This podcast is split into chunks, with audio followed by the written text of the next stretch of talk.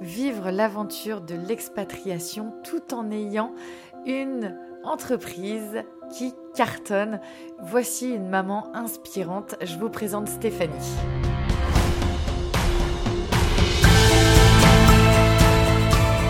Bienvenue à bord du podcast Femmes rayonnantes, un podcast pour les femmes qui veulent un quotidien connecté à l'épanouissement et à l'abondance de l'amour, du temps et de l'espace pour créer la vie sur mesure dont tu seras l'héroïne. Je suis Carole, ton hôte et la créatrice de ce podcast, et ma mission est de te faire découvrir de nouveaux horizons, de t'accompagner dans la plus extraordinaire des aventures, celle de ta vie. Cet espace entre vous et moi, c'est comme une tasse de thé entre copines. Il est temps de réaliser que tu peux tout avoir. Prends ta place et rayonne je t'invite à voguer avec moi dans cette exploration et pour être informé de chaque nouvel épisode, abonne-toi. Je te souhaite une très belle écoute.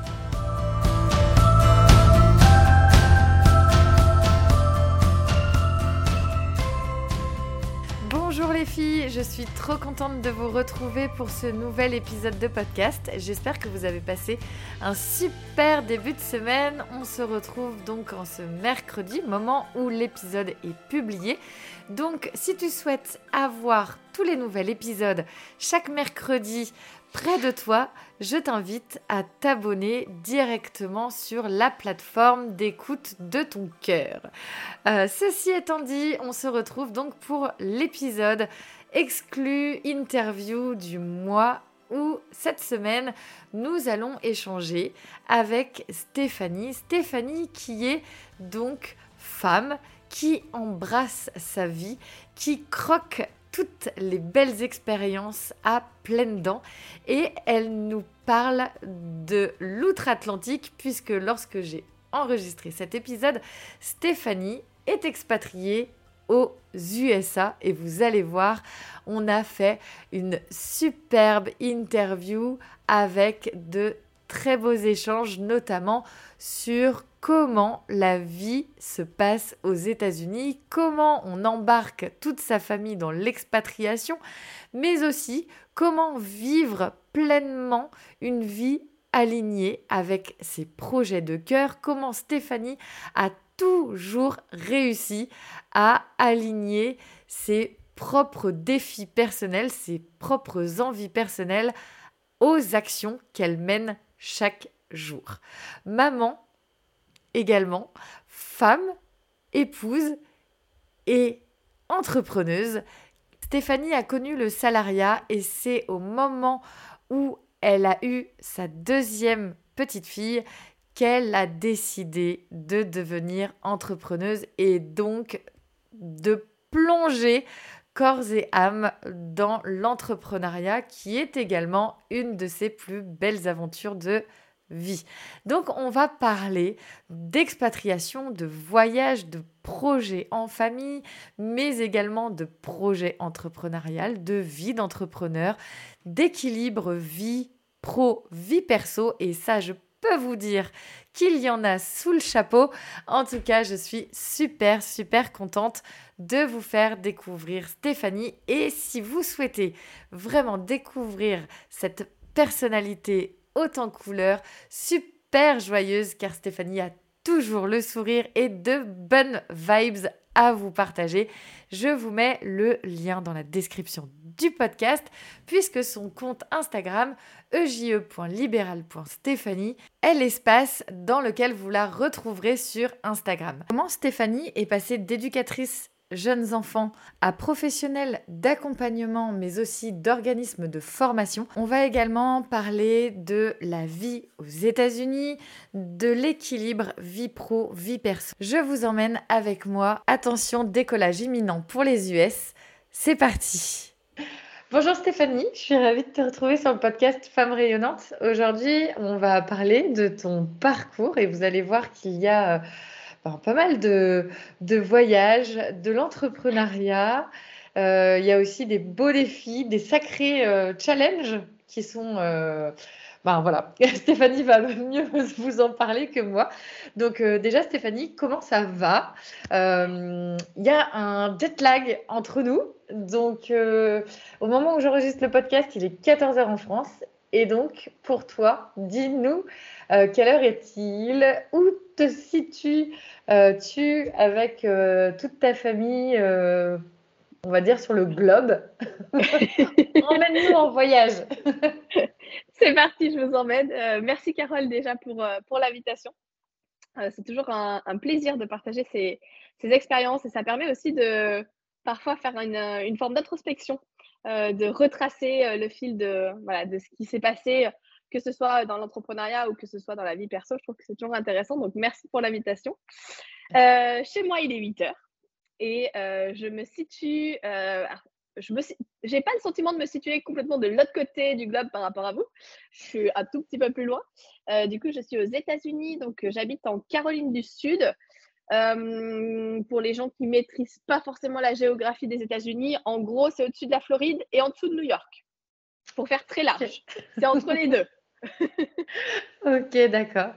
Et euh, je suppose que les paysages, euh, les paysages, c'est quoi? C'est euh, vraiment de, des styles de, de maisons un, peu en bois, enfin c'est ça? Alors, au niveau de la maison, là, moi, j'habite, on a l'impression, si je montre des photos, les gens vont me dire que c'est Desperate Housewife. Donc, c'est vraiment le, le, le, cliché. Je suis dans le vrai cliché. Je suis au bout d'une rue. Euh, qui fait un, un, rond au bout de la rue, là, un cul-de-sac, mais qui est fait en rond comme, comme aux États-Unis. Et toutes les maisons sont à, aller, euh, je sais pas, 3-4 mètres les unes des autres. On est quand même, pour, de mon sentiment, on est quand même assez proche des voisins. de la terrasse, on peut échanger avec eux sans avoir vraiment besoin de crier. Euh, voilà, les, les, maisons sont comme ça. Après, en termes de climat, on a un climat qui est quand même plutôt je dirais un peu tropical, dans le sens où, en termes de latitude par rapport à l'Europe, on est au niveau de, de, on est situé au niveau de Marrakech. Donc, on est beaucoup plus bas, il fait beaucoup plus chaud. Par contre, on a énormément aussi de, de pluie et d'humidité. Donc, euh, il y a une végétation qui est très, très dense. Ok. Bon. Bah, en fait, euh, au niveau de la pluie, moi qui suis en Bretagne, et eh ben, en fait, euh, Toi, tu as un peu le côté plus tropique, mais j'avoue qu'en Bretagne, franchement, depuis plusieurs années, euh, avec le climat qui réchauffe, dur quand même, hein, il faut le dire, et eh ben franchement, on, est, on est très bien quand il y a du vent, quand il y a. Enfin, c'est hyper agréable. Je ne vais pas trop le dire parce que tout le monde va débarquer en Bretagne, se dire oh, bah s'il ne fait pas 40, moi ça me va. Donc, non, mais c'est vrai que le, le, climat joue énormément quand même aussi sur ben, sur le fait que toi et ta famille, quand vous êtes arrivés, euh, ben, forcément, cette euh, aventure d'expat, je pense que quand euh, tu es dans un environnement que tu ne connais pas, parce qu'en fait, quand vous êtes arrivés, jamais vous étiez allé aux États-Unis, non Si on avait fait, on avait fait un voyage avec mon mari avant d'avoir les enfants. On, a fait on avait fait un road trip dans l'Ouest américain, mais c'était 15 jours en 2016, on avait fait ça. Et du coup, on a déménagé l'année dernière en 2022. Donc, du coup, il y, a quand même, voilà, il y a six ans qui sont passés, trois enfants en cours de route. C'est pas la même chose que quand on part à deux en vacances, quoi. C'est ça, oui. Puis comme tu dis, c'est pas des, enfin, on, part pas en vacances. Et euh, donc, tu me parlais tout à l'heure en off que franchement, en fait, vous vivez votre meilleure vie aux States, que l'aventure se passe formidablement bien, que c'est devenu une d'une certaine normalité, que les enfants euh, puissent être complètement et entièrement bilingues, que euh, vous êtes super bien intégrés. Et bah, parle-nous de cette euh, aventure, comment ça s'est passé? Et puis, on ira aussi sur toi, ta personne, un petit peu, un, peu plus tard. Mais moi, j'ai envie de creuser ce côté, ce côté expat voyage parce que on est beaucoup, et moi, je m'inclus euh, dedans. Et tu vois, c'est assez drôle parce que je savais qu'on allait enregistrer cet après-midi. Tu sais que euh, on en a parlé toutes les deux. Moi, j'ai euh, un projet aussi que j'aimerais, j'aimerais bien qu'il puisse voir le jour. Je ne sais pas ce que l'avenir me réserve. je me dis, mais si tu fais rien pour que ça se réalise, ça se réalisera pas. Et là, j'ai commencé un peu à gratter un peu sur Internet et tout. Et tu vois, ça vient aussi bah, Du fait d'échanger ensemble, je me dis, mais en fait, il y a des familles qui le font, donc c'est possible à tout le monde. Mais ce rêve aussi, des fois, de se dire, tiens, j'aimerais bien expérimenter deux, trois ans, peut-être plus, peut-être moins, parce que si ça ne le fait pas, on peut toujours revenir. Enfin, il n'y a pas. Euh, comment ça s'est passé cette aventure pour toi au niveau de, bah, de la famille? Comment ça s'est euh, organisé? Parce que je suppose que l'organisation, ça doit être un sacré challenge pour une famille. Alors, en fait, déjà, pour reprendre à la base, ce qu'il faut savoir, c'est que j'ai un mari qui est euh, dans la même boîte depuis qu'il a. En fait, il est rentré dans la boîte en apprentissage. Donc, sa dernière année, il est ingénieur. Donc, il est rentré dans sa dernière année d'ingénieur en apprentissage dans la boîte. Et euh, on est amené à déménager tous les 3-4 ans. Donc, déjà, on a l'habitude du déménagement. Euh, lui, il avait fait trois ans en Angleterre, mais moi, j'étais encore euh, en, études, donc euh, du coup, on, était ensemble, mais entre guillemets à distance. On s'est retrouvés ensuite ensemble, on habitait ensemble, on était en, Haute-Marne, donc on était au-dessus de Dijon, on va dire en gros à une heure. On a déménagé en Normandie.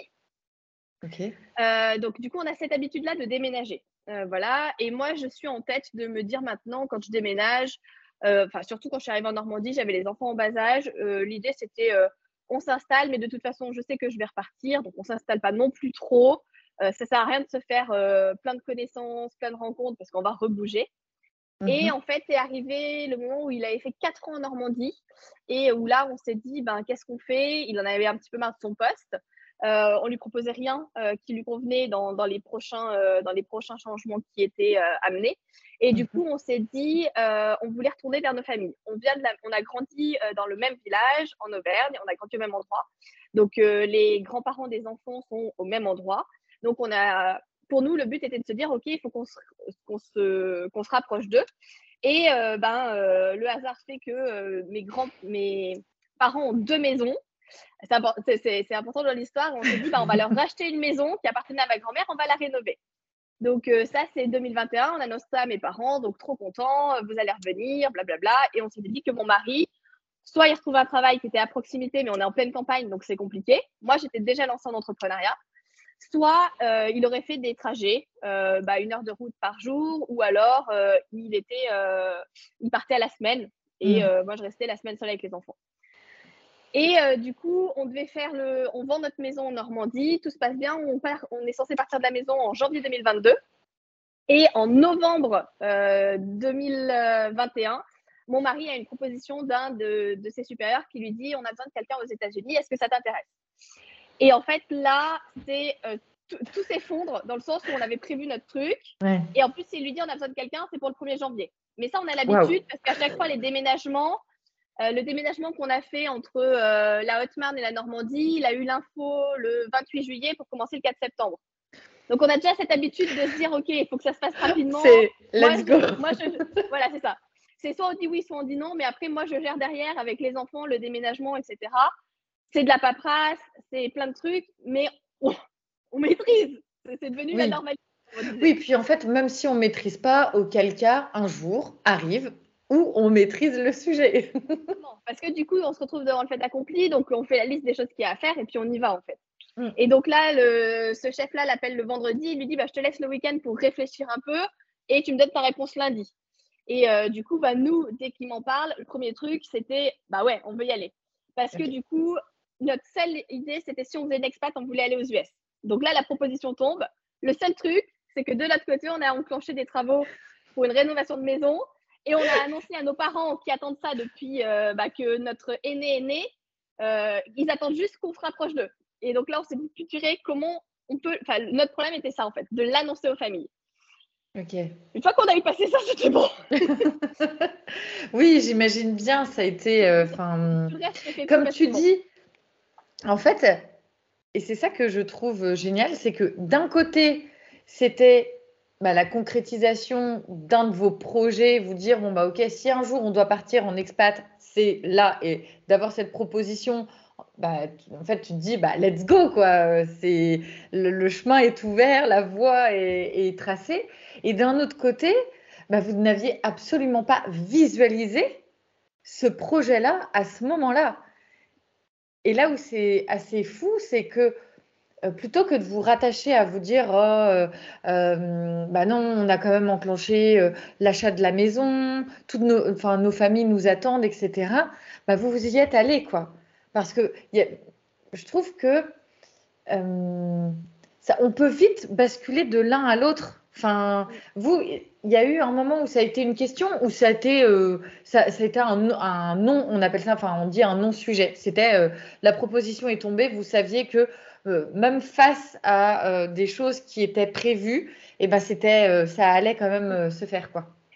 C'était, pour nous, c'était presque un non-sujet. Le seul sujet après qui est rentré en paramètre, en paramètre et qui était stressant pour moi et pas du tout pour mon mari, c'est que mon mari a dit OK, je veux bien partir, mais j'ai des conditions que je veux absolument négocier dans, au niveau de, des couvertures qu'on peut avoir ici avec les stats, au niveau mmh. salaire, etc. Et c'était le seul sujet où euh, je disais, mais euh, on a quand même une chance qu'il nous demande ça, qu'il nous propose ça, c'est quand même une chance. Et lui me disait, oui, mais je, veux absolument ce cadre, je ne partirai pas sans ce cadre.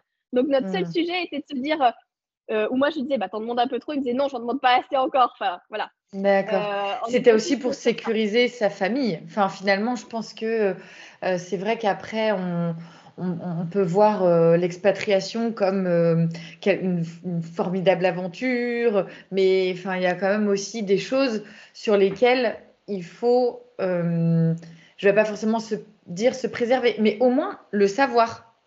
Parce que je suppose qu'en plus, ça fonctionne pas du tout de la même façon entre la France et les États-Unis. Et donc, forcément, si on y va un peu, genre, youhou, je pars aux States, etc. Enfin, comme tu disais, en plus, si tu y vas pas en vacances, tu as trois enfants, donc c'est plus du tout le même game, quoi. C'est euh, complètement, euh, euh, c'est complètement chamboulé. Mais et donc, ton mari est parti en premier et tu as suivi après avec les enfants. Exactement. En fait, déjà, le, ce qui a validé aussi notre décision, c'est le fait de se dire de toute façon, on est censé déménager.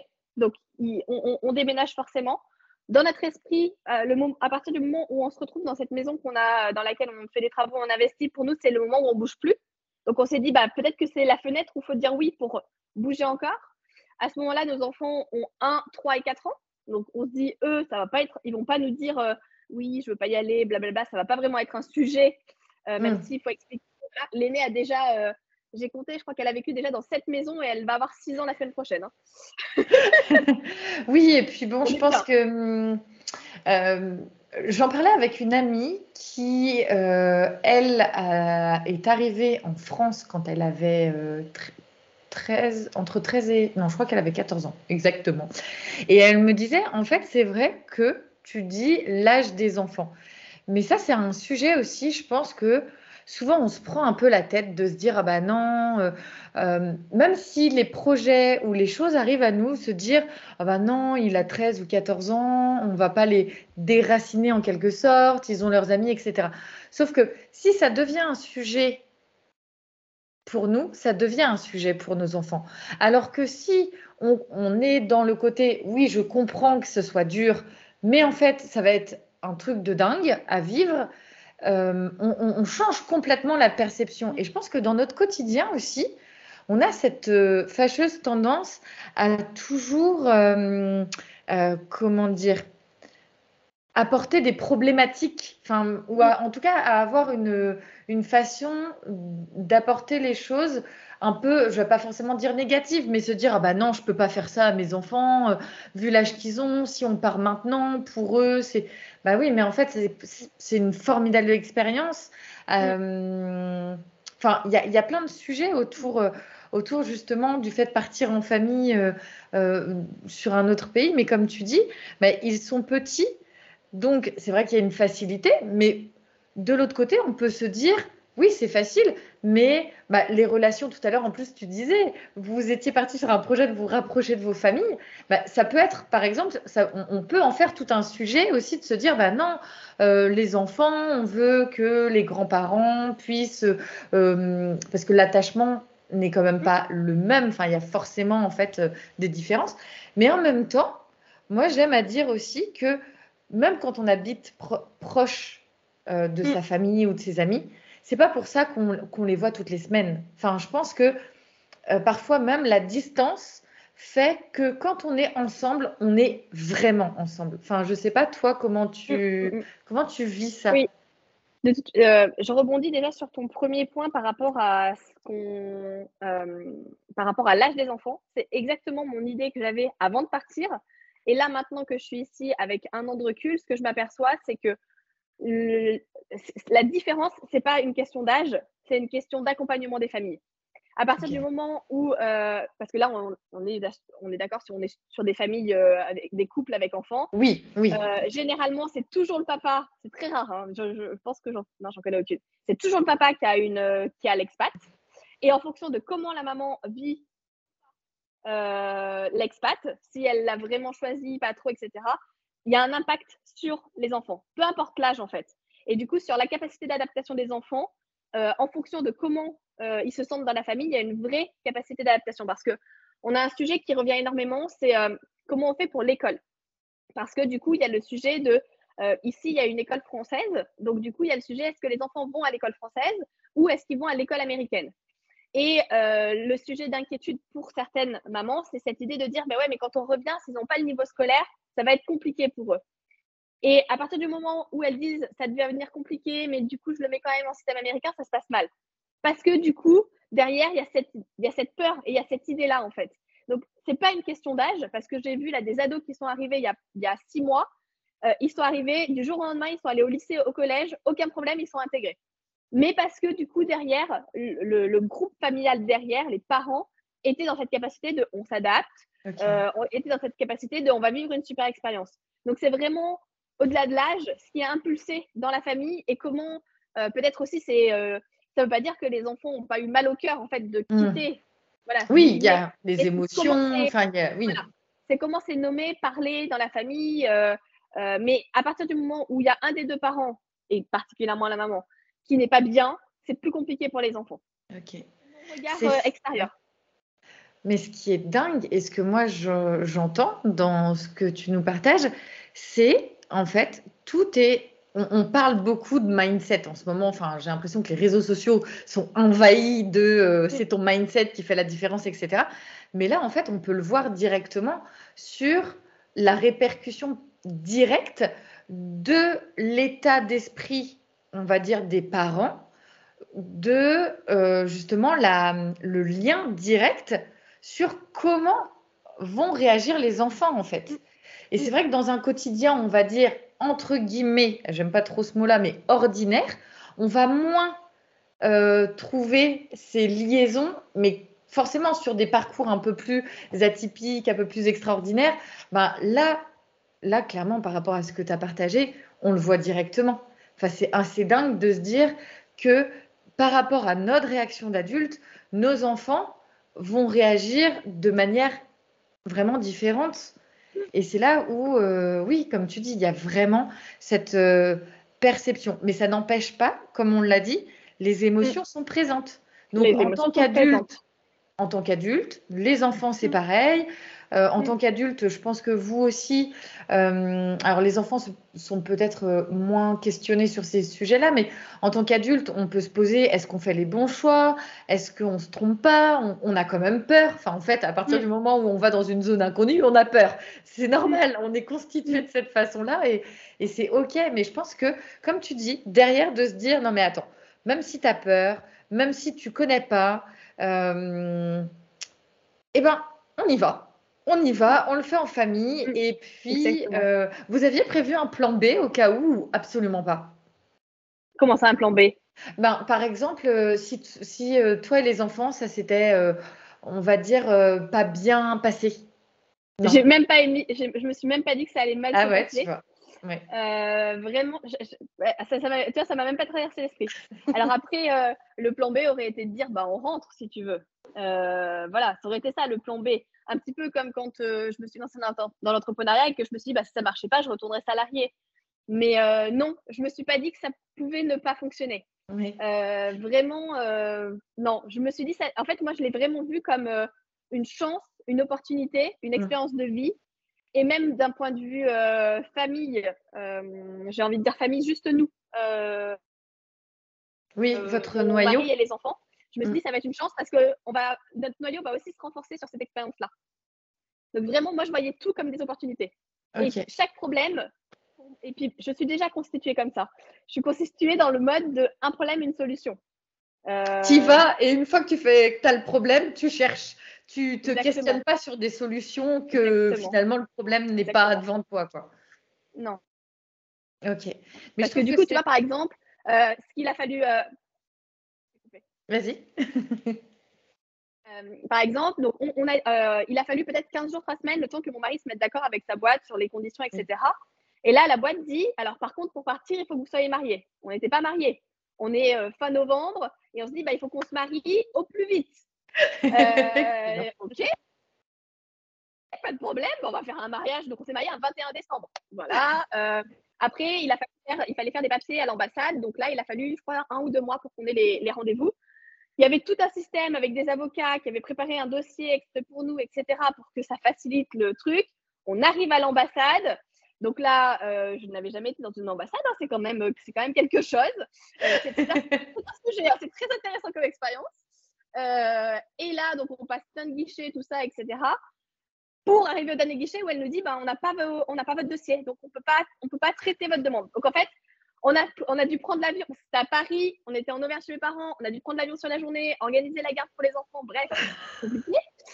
Euh, et là, on est à Paris juste pour une journée. Elle nous dit bah, on n'a pas votre dossier, donc vous avez deux options. Vous reprenez un rendez-vous. Donc là, on savait que le rendez-vous était au minimum trois mois plus tard. Ou alors, vous nous laissez vos passeports, mais on ne sait pas, euh, sait pas ce qui va se passer. Donc là, sur l'instant T, il a fallu prendre une décision de se dire bon, bah, qu'est-ce qu'on fait? On laisse nos passeports. Bon, on est en France, c'est déjà pas trop risqué. Oui, oui, oui. Mais on ne savait pas quand est-ce qu'ils allaient revenir. On ne savait pas quand est-ce qu'on allait pouvoir partir alors que nos billets étaient pris normalement pour partir. Ah oui, d'accord. En fait, tout est. Euh, on arrive à un système où tout est comme ça en fait. C'est-à-dire que mm. du coup, euh, on gère. Tout devient une aventure tout devient une aventure. Voilà, euh, j'arrive ici, il a fallu acheter une voiture, acheter une voiture à l'étranger, faire les papiers pour une voiture à l'étranger. Enfin, ça, devient des trucs où tout est une aventure. Et tout l'administratif peut devenir compliqué. Par contre, si je me mets à péter un câble à chaque fois qu'il y a un administratif, je m'en sors pas, quoi. Parce que sinon, euh, du coup, euh, bah, il y en a tous les, il y en a tous les 3-4 jours, si tu veux. Et oui, et puis c'est comme en France. Enfin, l'administratif, je crois que ça fait partie du jeu, en fait. Et il vaut mieux se dire, bon, bah ok, comment je peux... Moi, je vois toujours le truc de comment je peux en tirer parti? Je suis assez forte sur des trucs comme ça. Je me dis, ok, bah, de toute façon, comment je peux en tirer parti, en fait? Enfin, de toute façon, c'est une obligation. Euh, moi, j'appelle ça les obligations de la vie d'adulte.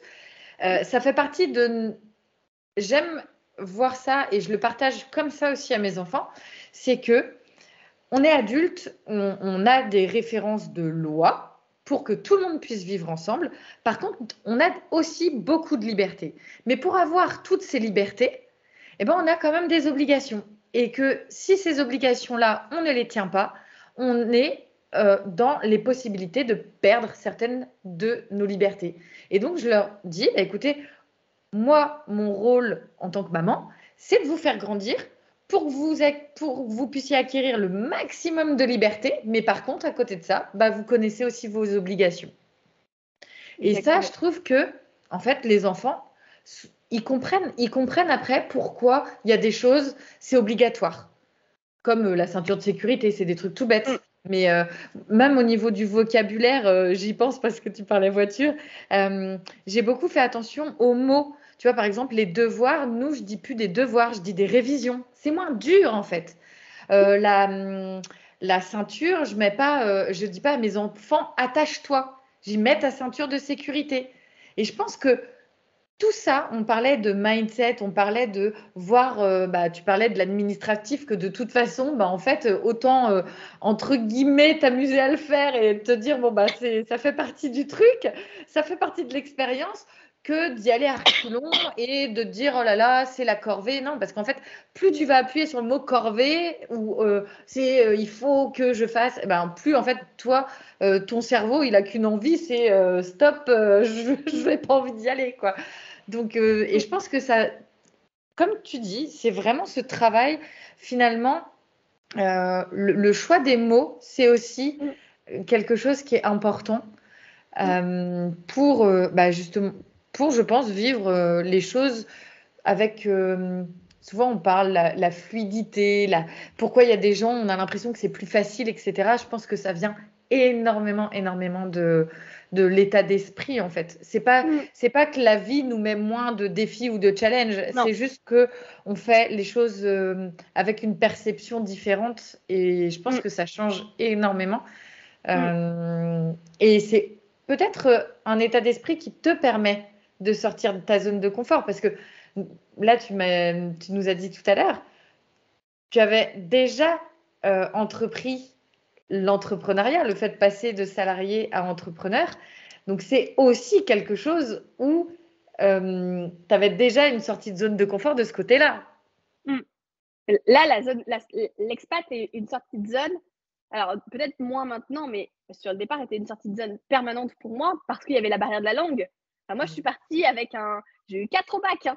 J'ai eu quatre en anglais au bac, donc je suis pas partie avec beaucoup de, je suis pas partie avec beaucoup d'avance. Hein. Et puis j'ai fait des études dans la petite enfance on n'a pas besoin d'avoir l'anglais si tu veux. Donc, euh, du coup, euh, à chaque fois que tu, vas chez le médecin, euh, tu vas à la banque, à chaque fois, pour moi, c'était une sortie de zone de confort. Et je sais qu'il y a des mamans qui me disaient, mais comment tu fais? Parce que moi, je ne peux pas y aller sans mon mari. Je dis, mais ouais, mais le problème, c'est que moi, si j'attends mon mari, il part à 6 h le matin, il rentre entre 19h et 21h. Je dis, je peux. Enfin, les enfants, sont malades, ils sont malades, quoi.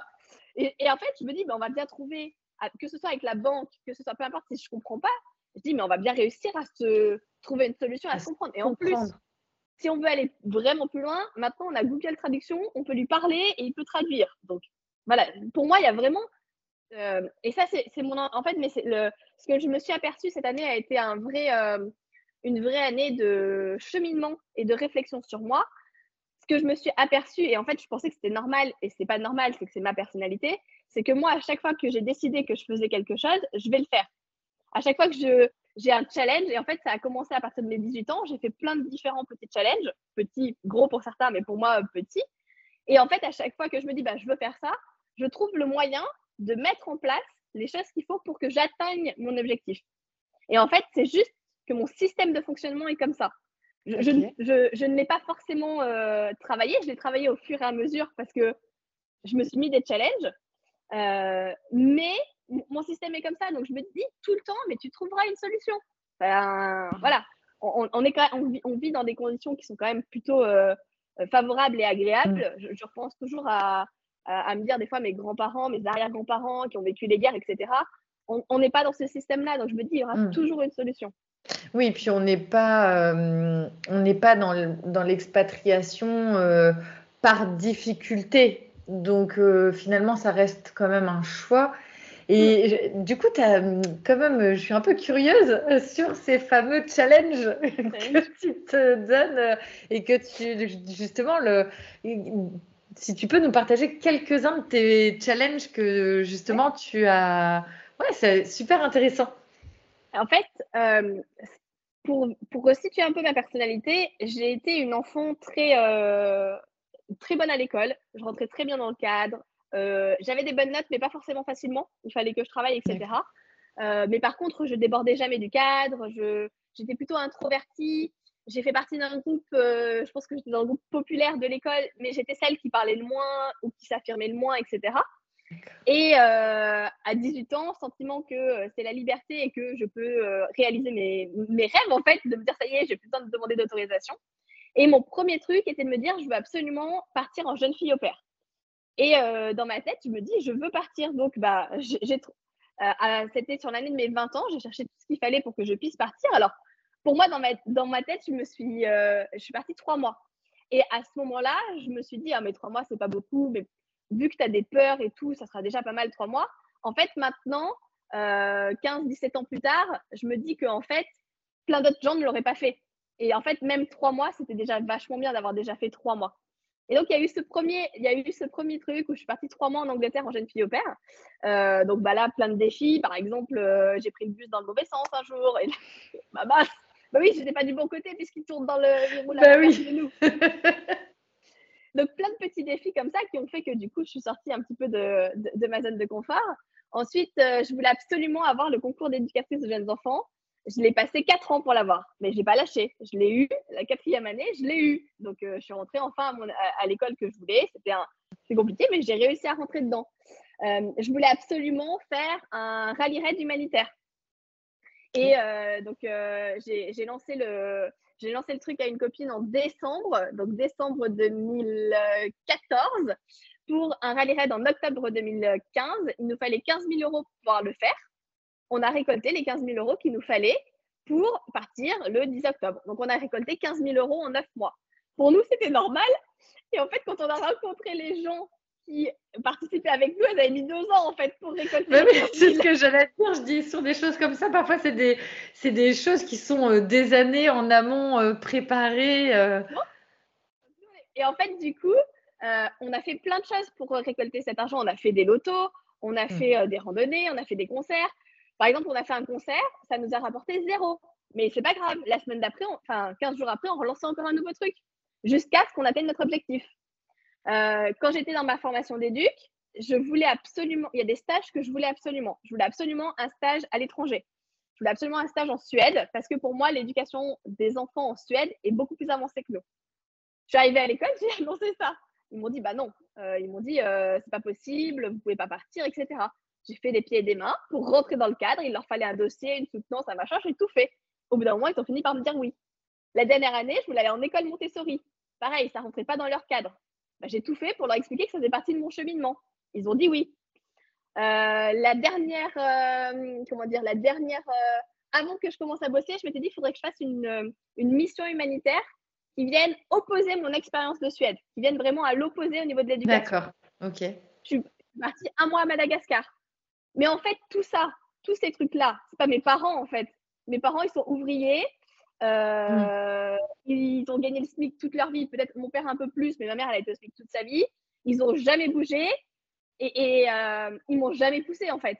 À partir de. Oui, ils avaient peut-être même plus peur pour toi que. Parce que eux, eux-mêmes. Eux-mêmes, à travers toi, ils sortaient de leur zone de confort déjà, en fait. mais je leur ai jamais. En fait, ça n'a jamais été une demande d'autorisation. C'était je le fais voilà, c'était je le fais parce que j'avais besoin, je sais pas, je sais pas si euh, c'est euh, l'idée de se prouver qu'on est capable ou c'est l'idée de satisfaire toute cette. Euh, en fait, ma peur principale chez moi, c'est de me dire un jour je vais décéder et je vais avoir ma vie qui défile et je veux que ce qui défile, il y ait des choses qui. Je me dis, ah bah ouais, ça c'était cool. Ça, que ça en vaille la peine. Enfin, ce côté. tu vois Oui, carrément. Je me suis aperçue seulement de ça cette année euh, avec euh, cette forme un peu d'introspection que j'ai pu faire via l'expat, de me dire, mais en fait, mes 15 dernières années ont été construites comme ça. Mes 15 dernières années ont été construites sur je veux faire ça, je trouve les moyens de le faire. Et c'est pas une question de. Euh, c'est pas une ce que je veux vraiment insister, c'est que c'est pas une question que mes parents m'ont donné de l'argent. Oui. C'est pas. oui, t'avais pas. Enfin, rien, rien n'était tracé, prédestiné. Enfin, absolument rien.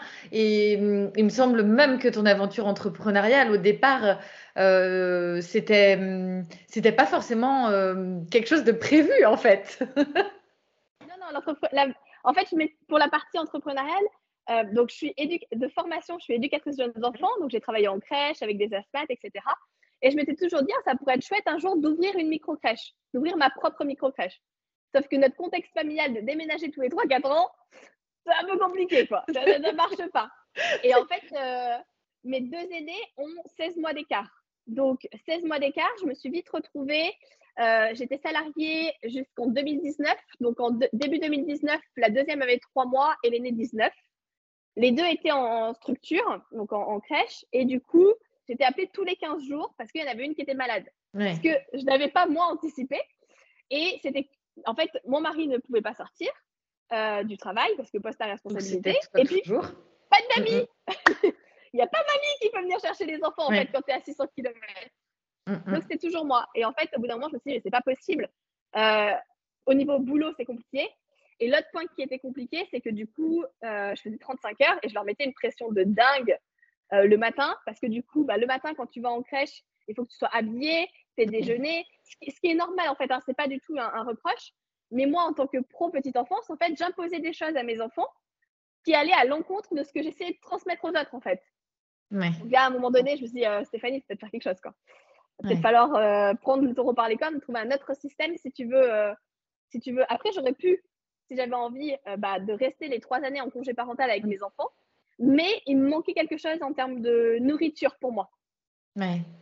Ouais, je comprends ce côté, euh, justement, tu vois, moi j'ai longtemps cru, mais très très longtemps, hein, ça a été ancré en moi, je pense qu'en fait je l'ai ancré moi-même petite, parce que j'avais des parents entrepreneurs, et donc du coup, euh, bah, qui passaient beaucoup beaucoup de temps au travail, mais c'est l'ancienne génération aussi, c'est les entrepreneurs qui... Euh,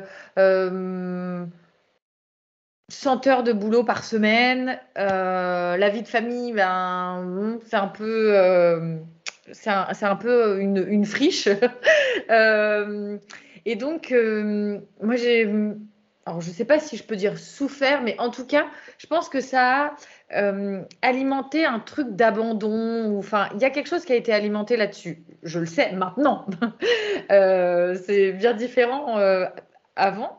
Et je me suis euh, forcer, ou en tout cas cette euh, notion de non, si tu veux être une bonne maman, il faut que tu sois disponible pour tes enfants.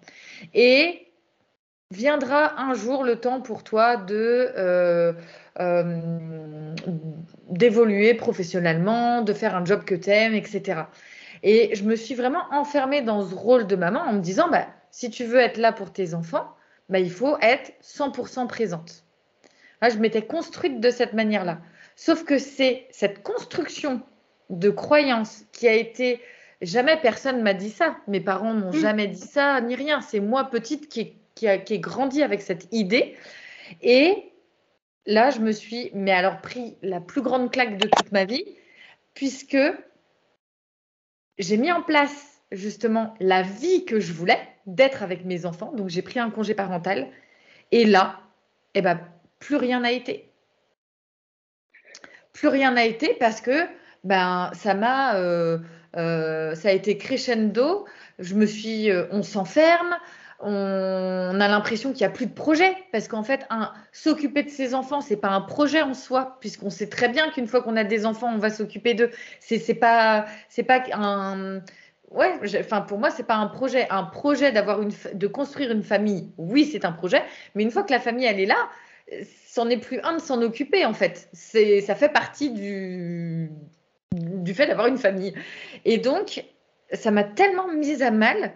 Je me suis dit non mais attends, euh, là c'est plus possible quoi. Sauf que bah oui, mes trois enfants. Et là je me dis mais c'est impossible que je retourne au salariat. Ça ne passera jamais. Ou alors, il faudrait que je trouve un job euh, euh, peut-être 20 heures semaine avec des horaires où en fait on va me demander de venir le mercredi et le samedi. Donc en fait, c'est impossiblement incompatible, tu vois. C'est ça quoi. C'est comme si tu essayais de. Ouais, c'est ça. Ou euh, souvent, je prends l'image de. Euh, c'est comme si tu essayais de mettre. bah, si on prend les jeux des enfants, tu essayes de mettre le rond dans le carré, tu vois. Il y a un moment, ça passe pas. Tu as beau faire des pieds et des mains, le truc, c'est impossible.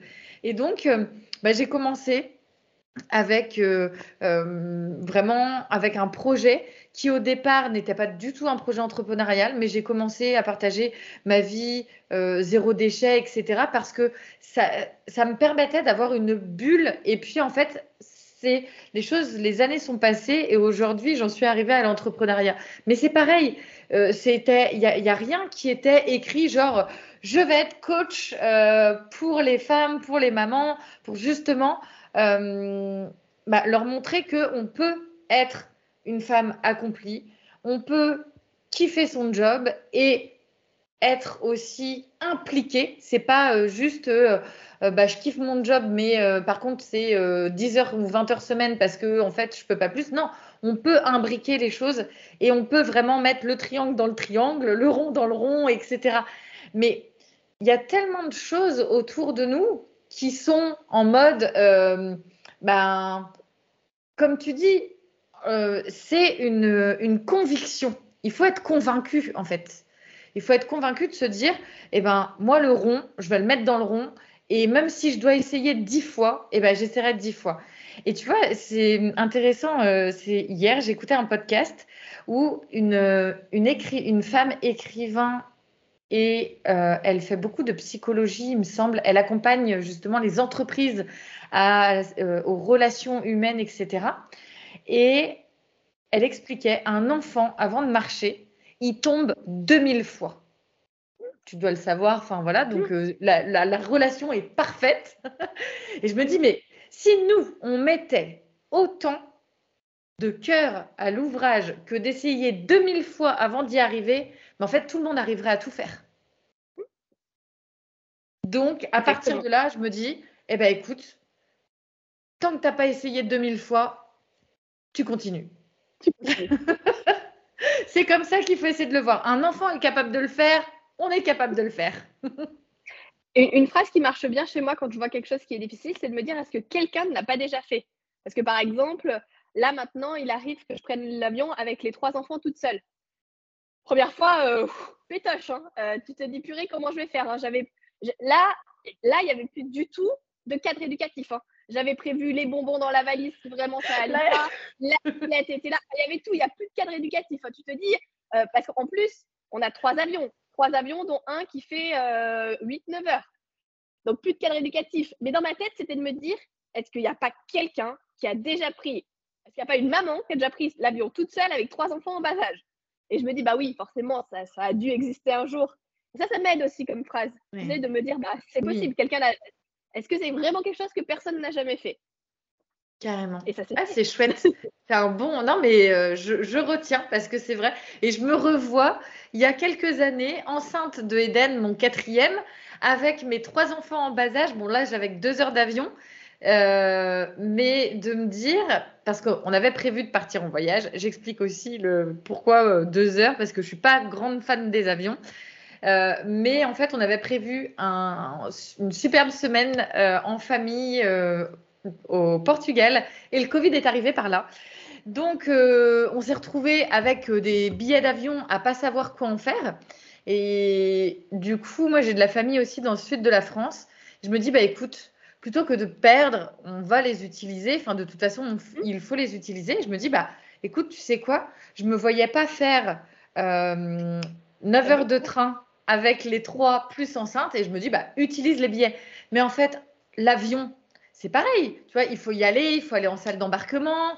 Euh, moi, j'avais en plus euh, besoin de sièges auto. Donc, j'avais trois enfants en bas âge, enceintes, deux sièges auto dans les bras, euh, les valises et tout.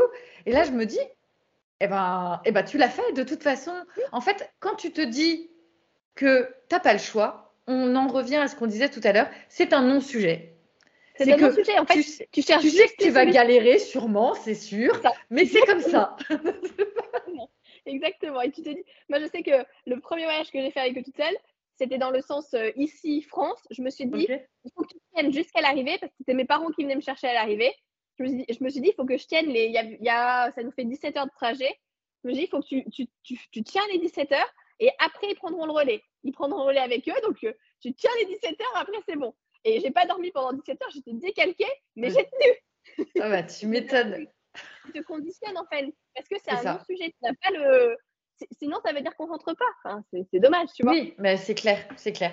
Donc en fait, quand on a quelque chose en tête, on essaye 2000 fois et il faut en faire un non-sujet. On y va et euh, lorsque c'est pas la peine d'anticiper les problèmes parce qu'avec, comme on dit, avec des si, euh, on n'en finit pas. Mais ben, le jour où le problème arrive, eh ben, on trouve la solution en fonction. quoi. C'est comme euh, souvent dans l'entrepreneuriat, on dit euh, de toute façon, si tu savais à l'avance les défis auxquels tu devrais faire face, tu personne ne se serait lancé. Ben, c'est pareil. Mais c'est pareil en tant que parent. Si on nous avait tout dit, enfin moi, si on m'avait tout dit sur le, fait d'avoir mes quatre enfants aujourd'hui, je suis pas sûre que j'en aurais quatre, tu vois. non, non je, vois bien. Ah, tu vois bien. Mais par contre, tout ça, tout ça ne veut pas dire qu'il n'y a pas de peur. Hein. moi, j'insiste toujours quand euh, je transmets mon histoire, etc. Tout ça ne mm. veut pas dire qu'il n'y a pas de peur. Moi, des fois, j'ai la boule au ventre. Enfin, je suis euh, complètement nouée. Alors, j'aspire, j'essaie de ne pas trop se mettre aux enfants. C'est comme quand tu prends l'avion avec tes trois enfants.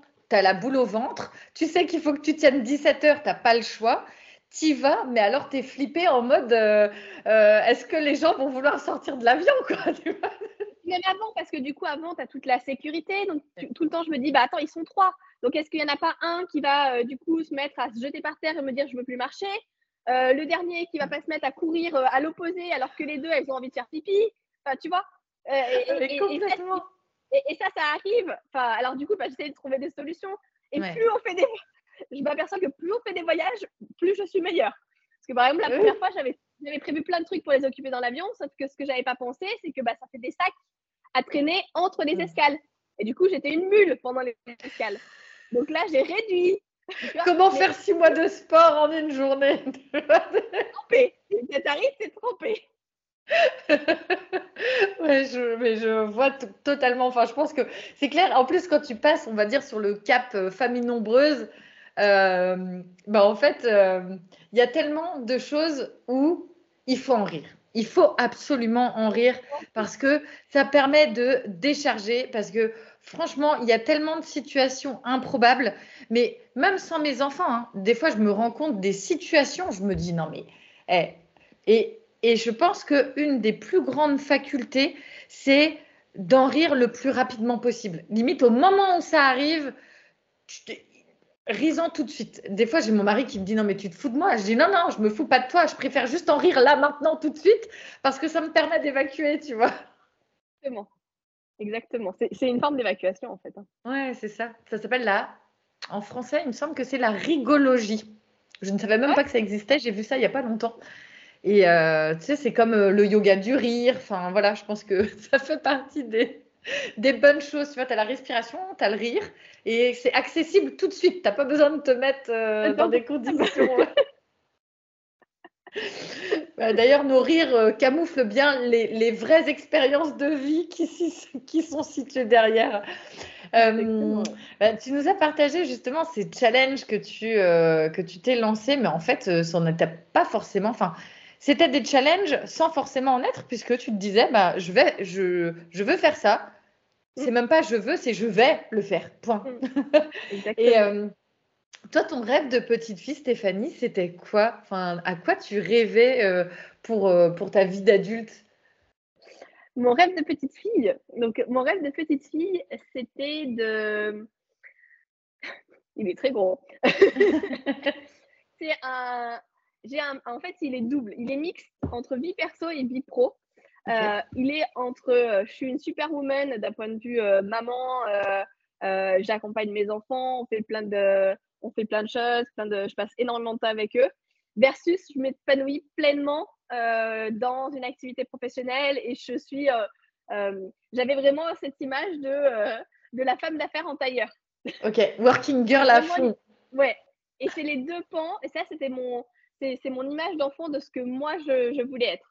C'est assez dingue de voir en fait que tu as vu tout de suite ce côté où euh, femme, maman accomplie. En fait, tu voulais, euh, tu avais quand même euh, ce, cette envie de bah, d'être maman, mais avec tout de suite ce côté working girl, accomplissement, vie pro, vie perso, alors que tu étais toute mm. petite. Et mm. là où, comme je te le disais tout à l'heure, moi, avec ma croyance là que je me suis construite, eh ben, j'ai vraiment mis en première étiquette ce côté maman accomplie. Et je me suis dit, une fois que les enfants auront grandi, tu passeras à l'étape suivante. Alors que, euh, bah, on voit bien en fait que clairement nos rêves sont, on va dire, similairement les mêmes, sauf que toi, tu as réussi tout de suite à caler les deux images en même temps. Et donc, je trouve ça puissant de vous le partager parce que d'une croyance, on a euh, finalement des rêves qui sont similaires. Par contre, euh, une croyance a fait que les choses se sont corsées, entre guillemets, ou en tout cas que moi, euh, il a fallu quasiment une dizaine d'années avant que je puisse switcher dans ma tête sur, sur ça. Donc, une croyance, impacte énormément euh, sa vie. Et mm. je trouve que, euh, enfin moi, ça a été vraiment pendant le Covid à un moment, avec mon mari, on, avait trouvé le système de faire des 2-8 pour euh, qu'on puisse l'un et l'autre travailler. Et là, je me suis dit, non, mais en fait, tu es capable de tout faire en même temps. Mm. C'est à ce moment-là que j'ai réalisé le truc et je me suis dit, ben, arrête de choisir en fait. Arrête de choisir. Et là, ben, c'était le déclic. Comme tu dis, c'est tac d'un coup, tu as l'élimination et c'est parti. quoi. Et euh, du coup, ton parcours pro, tu disais, c'est arrivé parce que tes enfants, tu as, vite compris en fait que pour un agenda euh, et que ton accomplissement personnel et professionnel, ben, l'entrepreneuriat était une, bonne solution. Comment tu as été dans ton... Est-ce que c'est pareil, ça a été un non-sujet C'est tu t'es lancé dans l'entrepreneuriat, tu t'es dit j'ai des enfants en bas âge, mais en fait, euh, j'y vais, je me pose pas de questions. Et une fois que tu y as été, tu as vu certaines problématiques et tu as à chaque fois trouvé des solutions, ou ça a été quand même aussi un peu de, travail, euh, on va dire, mental euh, Comment C'est un cheminement. C'est un cheminement parce que du coup, j'ai eu mon aîné en 2017. Juin 2017, j'ai mon aîné. Et là, euh, donc on déménage en juillet 2017. Et j'ai une amie qui me dit, tu sais, vu que tu déménages régulièrement, peut-être que ce serait vachement intéressant que tu proposes des ateliers Montessori chez toi ou euh, une sorte d'activité indépendante en fait où j'aurais pu accompagner les familles, accompagner les parents, etc. Et euh, du coup, elle a semé une graine. Elle a semé une graine ce jour-là en me parlant de ça et j'ai fait des recherches effectivement. Mais euh, quand on a déménagé, que j'ai pu avoir la maison, etc., bah, qu'est-ce que j'ai fait? J'ai checké, j'ai checké Pôle emploi, il y avait des offres, une qui me plaisait, du coup j'ai postulé, j'ai été prise. Donc bah, ça a réenclenché en fait le, le salariat. Quand je renclenche le salariat à ce moment-là, je suis enceinte de ma deuxième. Donc, euh, on, est, euh, on, est en, on est en 2018. J'accouche en octobre 2018. Et en mhm. décembre 2018, quelqu'un euh, de mon réseau pro m'appelle en me disant bah, On a besoin de quelqu'un pour le mois de janvier. Est-ce que ça t'intéresse? C'était un poste que je n'avais jamais expérimenté. Ça me disait bien. Donc, je me suis dit Bah oui, allez, je prends. Donc là, je repars sur mon année de salariat. Et je me, mais ça, ça, devient vite, je vois que ça devient compliqué en termes d'organisation. Mm j'ai vu aussi en 2017 que ma fille euh, a amené des réflexions chez moi euh, auxquelles je n'avais jamais pensé, puisque du coup, ça me semblait simple d'accompagner des enfants dans l'éducation, mais c'est beaucoup plus simple quand ce n'est pas les siens. Bizarrement, je n'ai pas compris. Ça fonctionne avec les enfants des autres. Pourquoi? Pas chez moi. Quoi chez moi, elle pleurait, elle dormait pas. Enfin, c'était vraiment catastrophe. Donc, je suis tombée à ce moment-là dans la partie euh, développement personnel. Donc, j'ai commencé un petit peu à m'informer et me former sur la partie dev perso euh, pour moi avancer. Mhm. Et de fil en aiguille de dev perso, je suis arrivée à la partie entrepreneuriat. Donc j'ai commencé à, ça a commencé à, s'infuser. Euh, et du coup, en fait, août 2019, on est au Portugal en camping-car. Et à un moment, je suis que avec mes deux enfants et là, j'ai le déclic. Mais alors, c'est rigolo parce qu'il est, il est arrivé et il est plus reparti. En fait, on est sur une plage, il fait, la température est parfaite, elle joue vachement bien. Et là, j'ai le déclic de me dire, j'ai envie de vivre ça tous les jours. Enfin, j'ai envie de vivre ce moment-là tout le temps. Et à ce moment-là, je me dis, Stéphanie, il faut que tu euh, sortes du salariat et que tu passes dans la partie entrepreneuriat.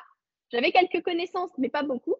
Et euh, du coup, on rentre de vacances et là, du coup, je prends rendez-vous avec ma, ma supérieure pour dire, ben, je suis pas pressée, mais je veux négocier une rupture conventionnelle. Mais je veux pas vous mettre non plus euh, à partir de demain. On peut négocier une date. Donc, on a directement enclenché le truc, en fait. On négocie une date, en fait, on est en septembre 2019 et on négocie une date pour le 30 janvier 2020 pour que eux aient le temps de trouver. Et moi, je me dis, bah, j'utilise ces mois pour savoir qu'est-ce que je vais faire dans l'entrepreneuriat, comment je vais me lancer. Oui, ça te bah, permettait, toi, euh, tu avais enclenché le truc pour passer à l'action. Comme ça, au moins, c'est pas juste un truc, tu te le dis et puis euh, un an après, il n'y a rien qui a changé. Tu enclenches quand même les choses, mais tu l'enclenches, on va dire, sur un temps long où tu as le temps de, de, dire, OK, dans quelle, quelle euh, euh, dimension je, je, pars quoi. Enfin, qu'est-ce que je vais. Exactement. OK. Exactement. Exactement. Et donc, c'est après, à partir bah, de là, de fin janvier, que du coup, euh, j'ai voulu développer une activité entrepreneuriale. J'avais pris une formation pour m'accompagner sur six mois, donc les six premiers mois de 2020. Fin février, je tombe enceinte du troisième. Je tombe, c'est pas un hasard, hein. je suis enceinte du troisième, fin février. Euh, et euh, mi-mars, euh, confinement. Donc, bah, du coup, les deux aînés à la maison. Donc, je me retrouve du coup avec les deux aînés, une qui avait 18 mois, 18 mois l'aîné avait 3 ans et je suis enceinte du troisième. Physiquement, la grossesse a été quand même plus compliquée parce que les grossesses rapprochées, donc j'en ai un petit peu plus. Physiquement, j'en ai un peu plus. bavé, chier, ouais. Bavé, bavé, voilà, bavé. Et, euh, mais du coup, pour moi, je ne lâchais pas l'idée de l'entrepreneuriat. Je ne lâchais pas cette idée-là. Donc bah, là, on a fait plus ou moins six mois euh, où euh, je travaillais un petit peu sur les siestes, le soir, par-ci, par-là. et pendant l'été 2020, du coup, j'ai commencé à vendre mes premières formations. J'ai vendu mes premières formations à la fin de l'été 2020. J'ai dû vendre peut-être deux, trois formations fin d'été 2020. Et ensuite, bah, du coup, j'ai accouché de mon garçon en novembre 2020.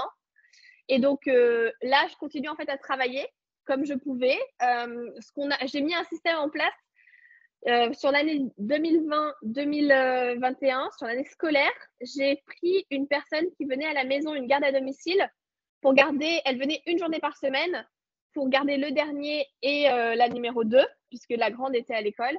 Euh, mhm. Elle venait une journée par semaine, donc j'avais une journée par semaine de dégager pour travailler. ce qui était intéressant, et ce qui est intéressant pour moi, c'est que du coup, j'allaitais le dernier et je voulais absolument poursuivre l'allaitement au moins jusqu'aux six mois. Donc, je voulais pas qu'il aille en structure, ça allait être trop compliqué mm. à gérer. Et en fait, il avait des allergies. Donc, du coup, euh, il avait euh, cinq grosses allergies euh, où j'ai mis six mois à détecter, cinq mois à détecter.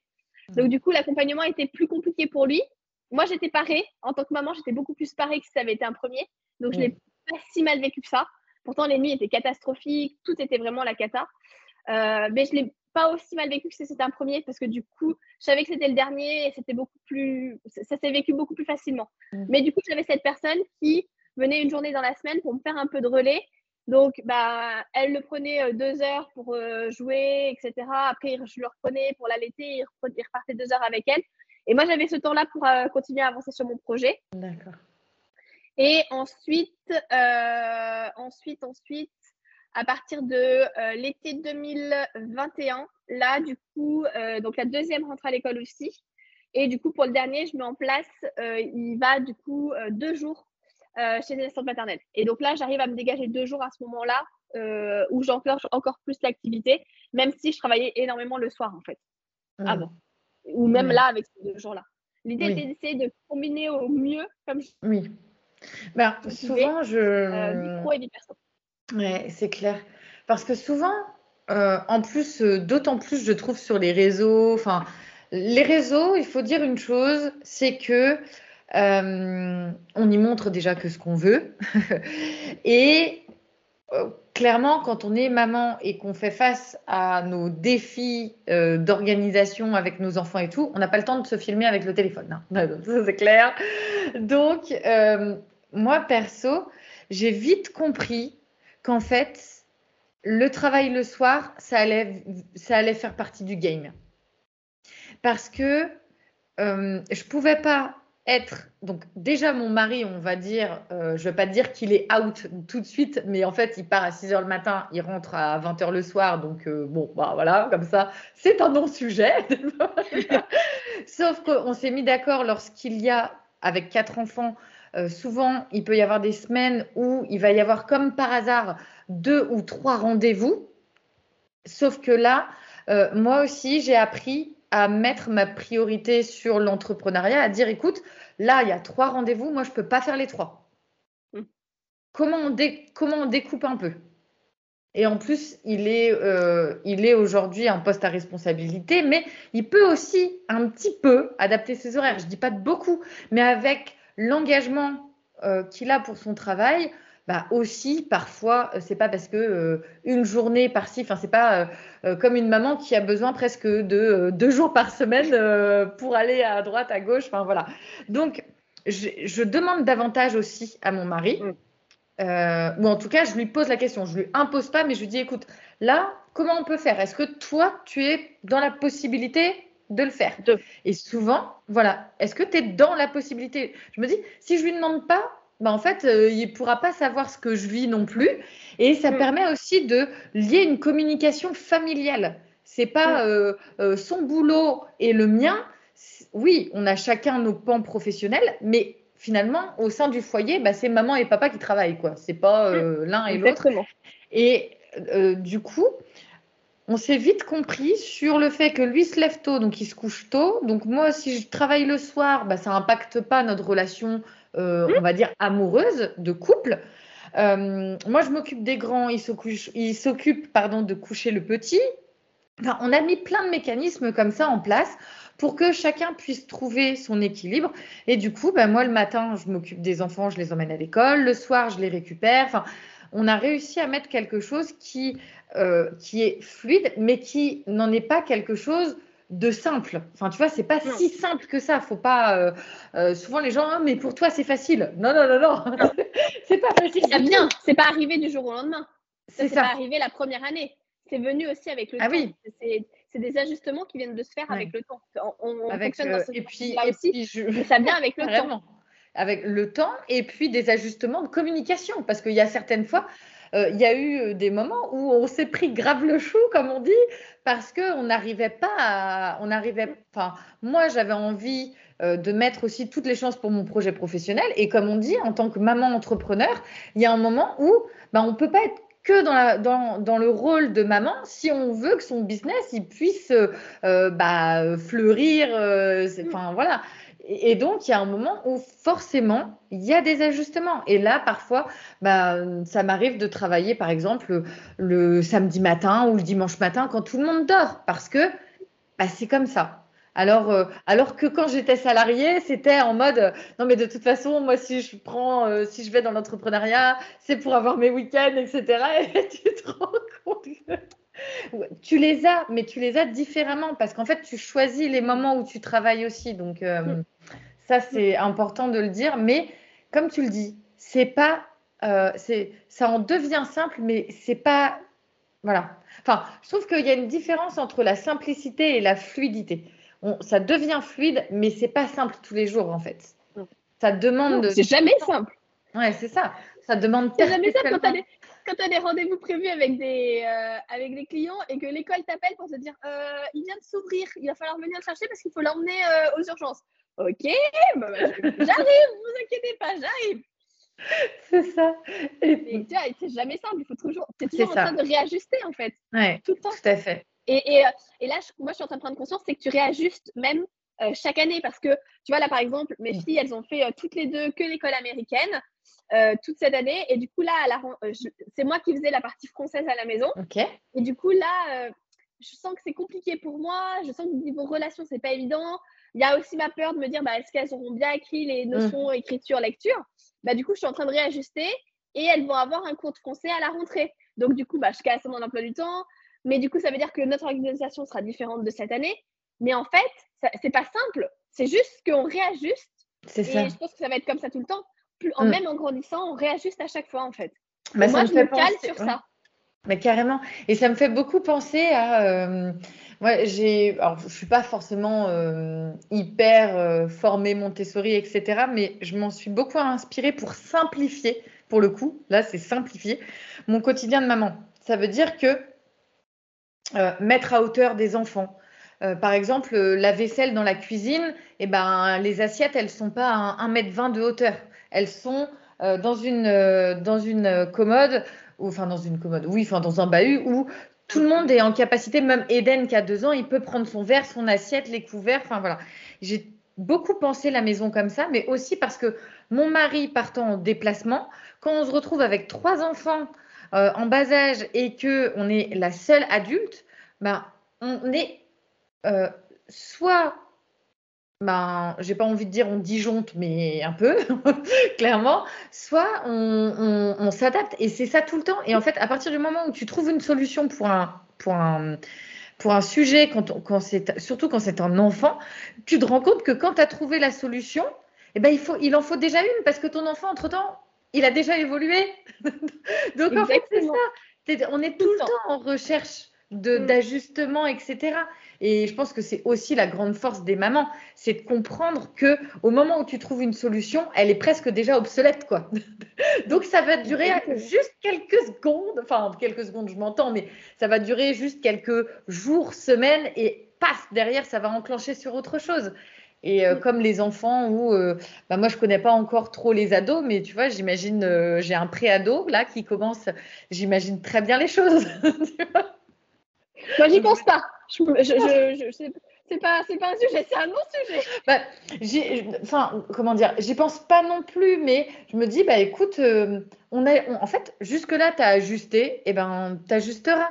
Mais effectivement, oui, je sens bien qu'à certains moments, ben, il y a, y, a des, y a des choses différentes qui se créent que je pensais, enfin, j'y ai jamais pensé, mais quand tu les vis, tu te dis ah oui, effectivement, là je ressens que euh, c'est un enfant qui commence vraiment à euh, s'émanciper. Enfin voilà, il a, il, a 11 ans, donc euh, cool quand même. Mais moi, enfin vraiment en fait, j'ai cette vision où je suis pas du tout dans la nostalgie. Je suis plutôt en mode, moi, je, je, kiffe voir mes enfants grandir, les voir évoluer. Je suis pas, oh, tu te souviens quand il était tout bébé? Non, j'ai adoré quand ils étaient bébés, mais j'adore les voir grandir. Et pour moi, je pense qu'à partir de, allez, 14, 15 ans, l'enfant, on aura toujours besoin de nos parents. Mais à partir de 14-15 ans, il y a quelque chose en fait qui fait que ben, tu as besoin d'avoir papa et maman avec toi, mais d'un autre côté, euh, ben, ça y est, le, le, tu n'as plus besoin de euh, prendre la main pour, pour euh, traverser le passage piéton, tu vois. Et je pense que ça, c'est important. Être, à ce moment-là, on devient plus vraiment des relais, des, des piliers que euh, est-ce que euh, tu as bien mis tes chaussettes pour aller à l'école, tu vois? Je bien. Euh, on, va arriver à un moment que j'adore sur le podcast, qui est l'instant portrait chinois. Je ne sais pas si ça te parle, si tu si as peut-être déjà joué quand tu étais plus jeune au portrait chinois, mais moi j'aime beaucoup parce que bah, on découvre aussi les personnalités des invités de façon autre. Donc, euh, est-ce que tu es OK pour rentrer euh, dans ce jeu du portrait chinois? Yes, let's go. Let's go. Alors, si tu étais un animal? Je serais une tortue. Une tortue, ok. Tu as une signification autour de la tortue ou? Euh, J'ai toujours adoré les tortues. J'aime beaucoup les tortues. Et ma signification, en fait, cette question-là m'a été posée à un oral de pour rentrer en école d'éduc, donc il y a 15 ans. Ah et oui, le bon. c'est tortue. Et là, il me dit pourquoi. Et là, je me suis dit, purée, il faut que tu trouves une réponse vite. J'ai trouvé la réponse vite. Et maintenant, je, je sais que cette réponse me correspond. Euh, c'est parce que euh, ça sert à rien de courir. Il suffit d'arriver à point. Donc, même si euh, tu n'as pas toutes les compétences euh, de tout ce qu'il faut pour parcourir le chemin, tu arriveras forcément à la ligne d'arrivée si tu gardes la détermination. Ok. Et ça résonne sur tout ce dont on vient de parler, en fait. Enfin, c'est assez impressionnant. Exactement. Et en fait, le jour où j'ai eu cette question et où j'ai dû donner une réponse vite, c'est ce qui est venu instinctivement. J'ai pas su pourquoi. Et maintenant, je sais avec le recul. L'écho. Que... L'écho et la force de, cette, de pourquoi j'ai donné cette réponse-là. Carrément. Ton plat préféré? Alors, français ou américain? Euh, français. On, va on va rester sur du français, je pense. Euh, mon plat préféré, je pense qu'on va être. Je ne suis pas sûre d'avoir un plat préféré, mais j'adore manger. Euh, j'adore, j'aime bien manger. Alors, je suis plutôt salée que sucrée. Déjà, ça va, ça peut aider. Et alors après, je serai plutôt sur des pâtes. Des pâtes, ok. Et du coup, pas trop dur. Euh, enfin, souvent les États-Unis, on a cette image, euh, voilà. Mais euh, au niveau alimentation, ça. Non, en fait, c'est pas compliqué dans le sens où, en fait, ce qui est compliqué, c'est que pour avoir tes produits, pour faire vraiment ta cuisine, comme tu ferais ta cuisine en France, il faut que tu fasses entre 3 et 4 magasins. Parce que ah tu n'as pas les trucs à chaque fois au même endroit. Il y a un endroit où tu vas avoir les bons légumes, un autre endroit où tu auras euh, la viande qui est vraiment bien, un autre endroit. C'est un peu plus compliqué à gérer comme ça. Mais par contre, si tu fais tes courses toi-même euh, et que tu passes un petit peu au-delà de tout ce qui est euh, prix, parce que mhm. du coup, les courses sont quand même mhm. beaucoup plus élevées et les légumes, bizarrement, sont beaucoup plus chers que d'acheter une pizza toute prête ou d'aller chercher un McDo. Donc, si tu arrives à passer au-delà de ça, c'est pas compliqué. Tu peux trouver tout ce que tu veux. Ouais. Mais euh, tu vois, si je fais le parallèle, nous, à la maison, on mange pas mal de produits frais. On privilégie une, alimentation bio. Et mm. ben la semaine dernière, alors c'est pas souvent, mais voilà, ça nous arrive de faire du McDo, de la junk food, enfin bref. Et ben à 6, on en a pour autant sur une fois, on va dire, de la junk food que euh, notre panier de légumes de la semaine. Donc, c'est pas moins cher, mais en fait, tu te dis, bah, il y a juste, euh, euh, tu te fais pas une fois un burger frites, et bah, tu as, tes fruits et tes légumes de la semaine en bio, enfin voilà. Donc, mais c'est vrai, c'est un, un, enfin, ça fait partie des choix que chaque, chaque personne fait pour soi et sa famille. une couleur. le turquoise. Turquoise, ok. Une chanson. Une chanson? Ouais, oh, ça c'est les deux dernières, je sais que c'est un peu. Ah, mais j'ai des chansons qui me viennent, mais est-ce que c'est est -ce c'est censé me représenter? Ah, Te représenter peut-être pas, mais en tout cas, euh, celle que tu aimes, enfin, une musique que tu aimes, ça peut être actuelle ou euh, ça peut être, euh, je sais pas moi. Et en plus, si tu vas me demander, il faut que je te donne plus. À moins que tu aies envie de, pousser la chansonnette. aller. j'aurais dit, allez, j'aurais dit J'aurais dit Magic System avec les, la chanson des mains en l'air. Ok, je vois. Le titre. Euh, oh, je ne saurais plus, mais je vois très bien. Les enfants adorent cette musique. Voilà, c'est ça. Et quand vous avez euh, beaucoup de stress, euh, plein de choses à évacuer, vous mettez ça à fond dans la maison et génial. ça change le, ça change la donne directe. Exactement, je suis d'accord. et un film. Et un film.